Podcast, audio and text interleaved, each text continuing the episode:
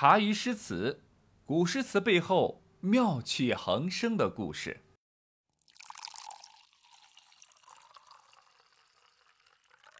忘川在现今西安市蓝田县城西南约五公里之地。这个地方青山逶迤，峰峦叠嶂，奇花野藤，为秦岭北路风景之最。这个地方呢，也是最适合王维这种喜欢安静又懂得欣赏和感悟的人居住。在忘川别墅中，王维他半官半隐，闲云野鹤。你说他孤独？不，他说他享受这种孤独。一首《终南山》就是最好的写照。太乙近天都，连山接海宇。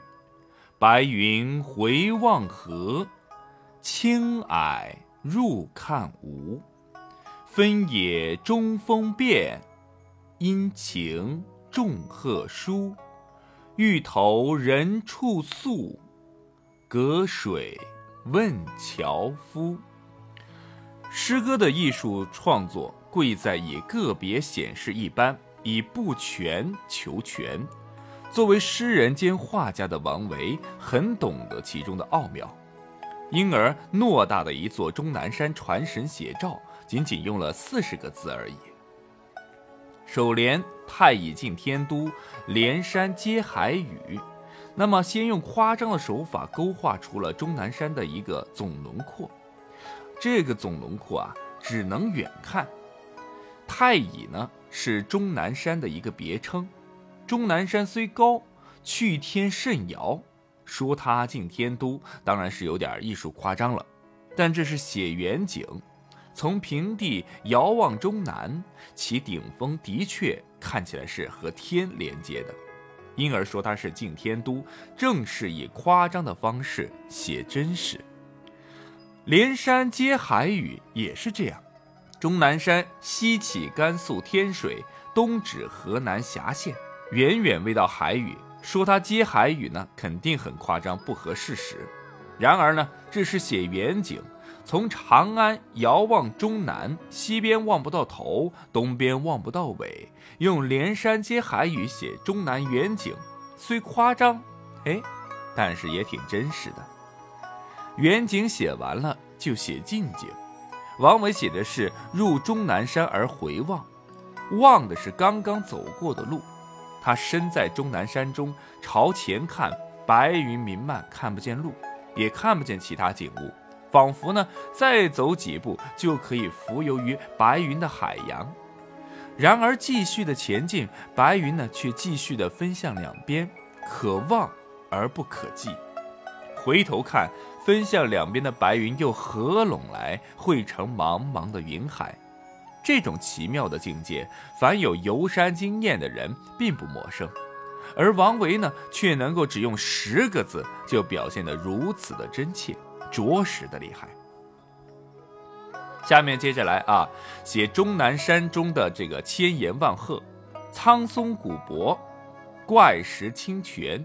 奇花异草，指的是观赏的景物，还有非常之多，一切都笼罩于茫茫的白云、蒙蒙青霭之中，看不见，看不真切，只有这样，才更加令人神往，更想走近一步入看。另一方面呢，已经看见的美景呢，仍然使人留恋。毕竟啊，呈现于眉睫之间的景物，或浓以轻纱，由清晰而朦胧，由朦胧而隐没。令人是回味无穷，这一切王维采用了留白的方式，让读者的我们留下了驰骋想象的广阔的天地。到了第三联，高度概括，驰幅万里，犹如航拍一般。当然那时候没有什么无人机，所以呢，只能靠王维自己啊想象了，想着尽收眼底的全景。所谓阴晴众壑殊。当然不是指东边日出西边雨，而是以阳光或浓或淡，或有或无来表现千岩万壑的千形万态。最后，王维下山寻声变相，从隔水的树林欣然发现樵夫的情景，那不难想象，既有樵夫，则知不太遥远的地方必有人家，因而问哪里有农家乐可以借宿一晚。樵夫口头手指，王维则手遥望的情景，也就不难想象了。整篇终南山在咏叹其宏伟壮大，全诗写景、写人、写物，动如脱兔，进入淑女，有声有色，意境清新，宛若一幅山水画。回到刚刚我们所讲啊，这首诗的主要的特点和优点是善于以不全来求全，从而呢收到了以少总多、易于想象的艺术的效果。不得不说，王维转型山水诗人之后的厉害之处，在自己的忘川别墅，王维呢也不总是一个人，时不时的会有众多志同道合的诗人好友来拜访，比如有裴迪呀、贺知章等等。好友的离去也会让王维呢是寄信赋诗作为赠别，《送元二使安西》这首诗是王维赠别友人去西北的边疆时做的诗。其送行之地呢，是从忘川来到了渭城。这位好友的目的呢，是元府安西都护府。这个地方，王维也是相当有感触，毕竟自己也考察慰问过，所以当下就写了这首七言绝句：“渭城朝雨浥轻尘，客舍青青柳色新。劝君更尽一杯酒。”西出阳关无故人，这是唐代非常著名的一首送别诗。当时一经推出呢，就被谱曲传唱，一下就来到了流行歌曲榜的榜首的位置，称为“阳关三叠”。前两句直接点明了送客的时间和地点。初春的早晨，一场细雨使尘埃落定，空气呢变得湿润的清凉。从魏晨的宾馆放眼望去，到处是青青的柳色，一片生机盎然。诗中呢用“意”字来形容雨湿尘埃，用“新”字来形容柳色翠嫩，准确生动地抓住了事物的特点。而柳色的“柳”与留恋的“留”谐音，更表达出了。王维对好友的依依惜别之情，后两句写在送别的酒席上。王维呢劝离别好友多饮几杯，因为从渭城西行出了阳关，再不会遇到熟悉的朋友了。何况此行的目的地是比阳关更遥远的安西呢？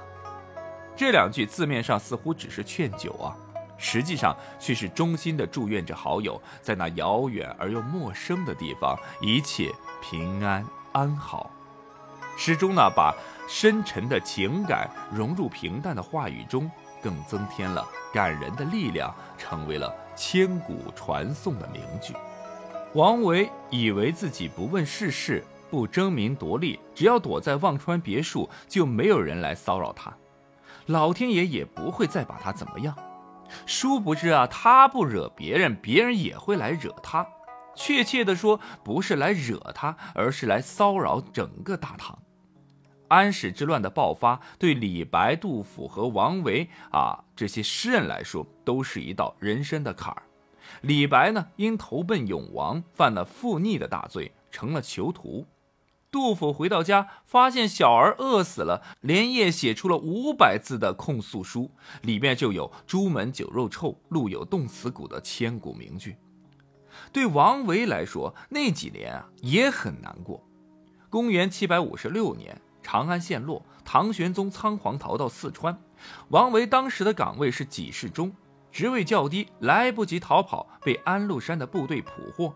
他不想在安禄山的政府里为官，偷偷的吃了泻药，一天拉了十几次，拉的人都变形了。但是安禄山呢，不相信他有病，将他关押在洛阳的菩提寺，逼迫他就范。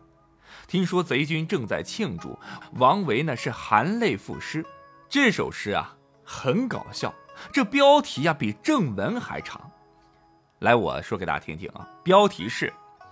菩提寺进裴迪来相看书，逆贼等凝碧池上做音乐供奉人等举声便一时泪下撕成口号宋氏裴迪。这是标题诗的标题，那这诗写了啥呢？万户伤心生野烟，百官何日再朝天？秋槐叶落空宫里，临壁池头奏管弦。当年九月，王维无奈的在伪政府中就职，岗位还还是一样没变，给事中。第二年，唐玄宗的政府军呢是收复了长安，因为上面那首控诉诗，王维呢被从轻处分，削官为民。后面几年是王维生命的最后时光，他对自己担任伪职的事情一直是耿耿于怀，觉得自己莫于逆贼，不能杀身，复国偷生。他断断续续的在朝中为官，但看到后宫女人弄权，朝廷毫无振作气象。于是心灰意冷，每日退朝，便在家中静坐，焚香禅诵。他就像《鹿柴》里写到的青苔那样，默不作声，悄然长在角落。他已经不再期待明月来相照，曾经的轰轰烈烈，早被时光烧成了灰烬。